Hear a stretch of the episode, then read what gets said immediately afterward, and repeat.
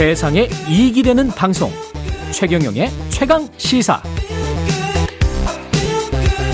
네, 하마스의 이스라엘 기습 공격 이후에 국제 유가 급등에 대한 우려가 커졌습니다. 이서의 이 컨슈머 에너지 석유구 시장 감시단 대표 전화 연결돼 있습니다. 안녕하세요, 대표님.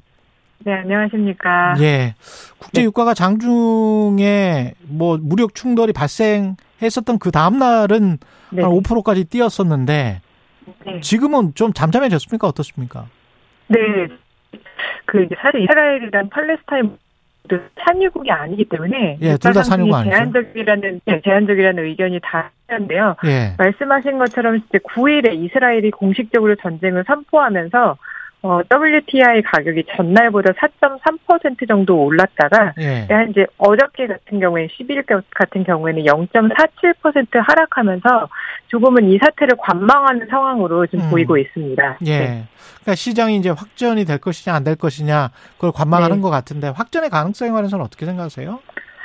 글쎄 뭐그 전쟁이 좀 발발하면 이제 유가가 오르고 이렇게 될 텐데 이제 뭐 음. 사실 뭐 대부분 이제 미국도 그렇고 이제 확산을 좀 원하지 않는 분위기로 그렇죠. 보이고 있고 예. 이제 아무래도 이제 이란이 지금 이제 배후에 있느냐 없느냐 이런 것이 굉장히 중요하다라고 보이는데 음. 이란이 지금 같은 상황에서는 이제 경제적으로 조금 숨통을 트였는데 이제 음. 그렇게 확산이 되면서 다시 제재를 받는 상황으로 가고 싶어하지 않을 것으로 보이기 때문에 그렇죠. 일단 뭐 크게 확산이 되지 않지 않을까라고 전망을 다들 하시는 것 같습니다. 그리고 뭐 이스라엘 공군 기가 산유국의 뭐 아랍 공국가의 산유국의 어떤 뭐 그 석유 시설, 원유 시설이랄지 정제 시설이랄지 이런 것들을 뭐 공격한달지 그런 게 아니면 또는 뭐 네네, 그쵸. 이란이 호르무즈 해협을 뭐 네. 봉쇄한다거나 그런 게 아니면 네네. 그럼 수급과 관련해서는 뭐 상관없는 거 아니에요?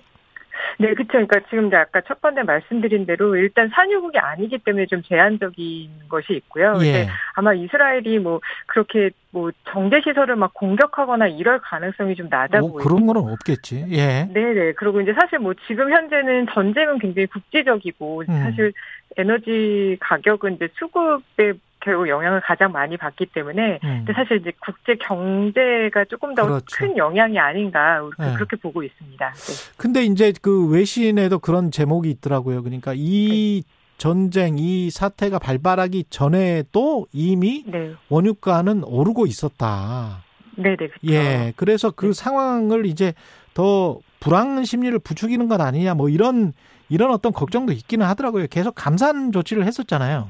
네네. 그래서 이제 사실 사우디아라비아와 러시아 감산을 조치를 계속 하고 있긴 했었는데요. 예. 근데 이제 지난주에 저희가 좀 주목할 점은 계속 가격이 좀 상승 모드를 계속 타고 있다가 지난주 가격이 좀 이제 좀 큰 폭으로 이제 하락을 했었습니다. 음. 그래서 이런 것은 아무래도 이제 이란이 수출 원유 수출을 재개하면서 좀 공급이 뭐 확대된 바도 있고요. 예. 그 다음에 이제 사우디아라비아가 이제 이스라엘과 관계 정상화를 하고 추진을 하고 있었지 않습니까? 그렇죠. 그래서 그러면서 좀 이제 감산을 조금 일찍 종료하겠다라는 의향을 내비치기도 해서 아. 사실, 예, 그래서 사실 이제 유가가 조금 하락을 하고 있었던 찰나에 다시 이제 주말에 그러네. 발발하면서 예. 예, 유가가 조금 다시 상승하는 하지만 이제 올해 가장 최고의 그 가격까지는 아직 상승하지 않은 상태에서 조금 이제 하락을 했기 때문에 예. 이게 상승을 할지 안 할지는 조금 더 지켜봐야 될 것 같습니다. 그러니까 결국은 또 이것도 변수가 되는군요. 그러니까 사우디아라비아를 어, 네. 미국이 얼마나 잘 달래서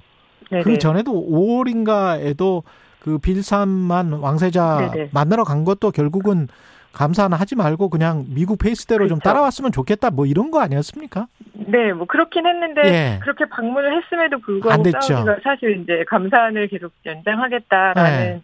것을 좀 밝히긴 했는데요. 네. 방금 말씀드렸던 것처럼 하지만 이제 사우디는 감사를 좀 일찍 종료하겠다는 의사를 좀 표명한 것도 음, 이제 앞으로 이제 2050 비전 2050을 지금 추진을 하면서 그렇죠. 석유에 대한 의존도를 조금 낮추고 차세, 차세대 경제 체제를 좀 구축하려고 좀 했던 부분이기 때문에 음, 조금 이제 이번 사태로 인해서 이런 그 감산 또 여보세요?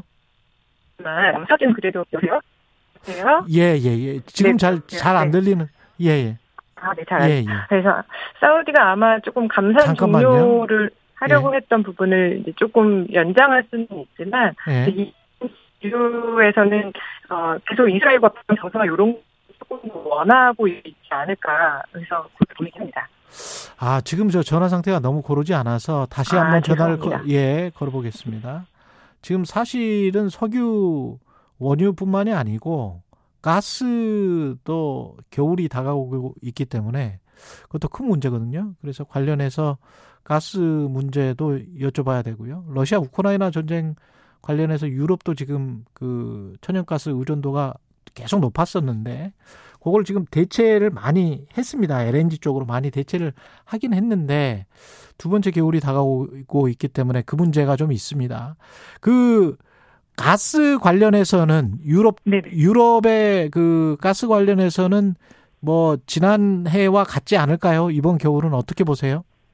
그래서 유럽이 이제 작년에 사실 이제 러시아가 가스 수출을 이제 대폭 감소를 하면서 예. 어, 유럽이 이제 수입 다변화를 좀 이제 진행을 하고 그래서 미국에서 수입을 조금 이제 확대를 했습니다. 네. 그래서 아마 이제 올해 같은 경우에도 유럽이 미국에 대한 수- 수입을 조금 더 늘렸고 예. 또 그러고 이제 미- 네, 그렇기 때문에 이제 사실 우리나라 같은 경우는 또 오히려 반대로 또 유- 미국에서 들어오는 것이 조금 더 확- 줄고 또 중동에서 수- 수입하는 부분이 확대되는 이런 또 현상이 일어났었어요. 그렇죠. 그래서 어, 유럽은 그렇긴 하 그렇기 때문에 미국의 어떤 에너지 시장에서의 좀 주도권이 좀 더 확대되고 있긴 한데 어. 유럽은 좀 재생에너지를 좀 급격하게 확대하고자 하는 노력이 큰 만큼 이제 그런 부분은 또 앞으로 계속 지켜봐야 될 것 같습니다.